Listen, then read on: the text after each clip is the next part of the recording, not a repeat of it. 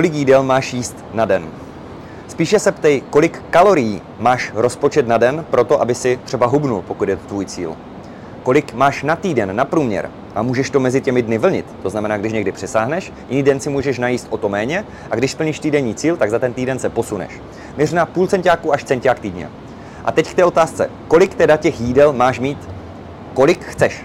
Pokud tě nezajímá vyloženě svalová hmota, fitness a maximální výkonnost ve sportu, tak je to jedno a můžeš si dát jedno jídlo na den, dvě jídla na den, tři jídla na den, pět jídel na den, kolik chceš.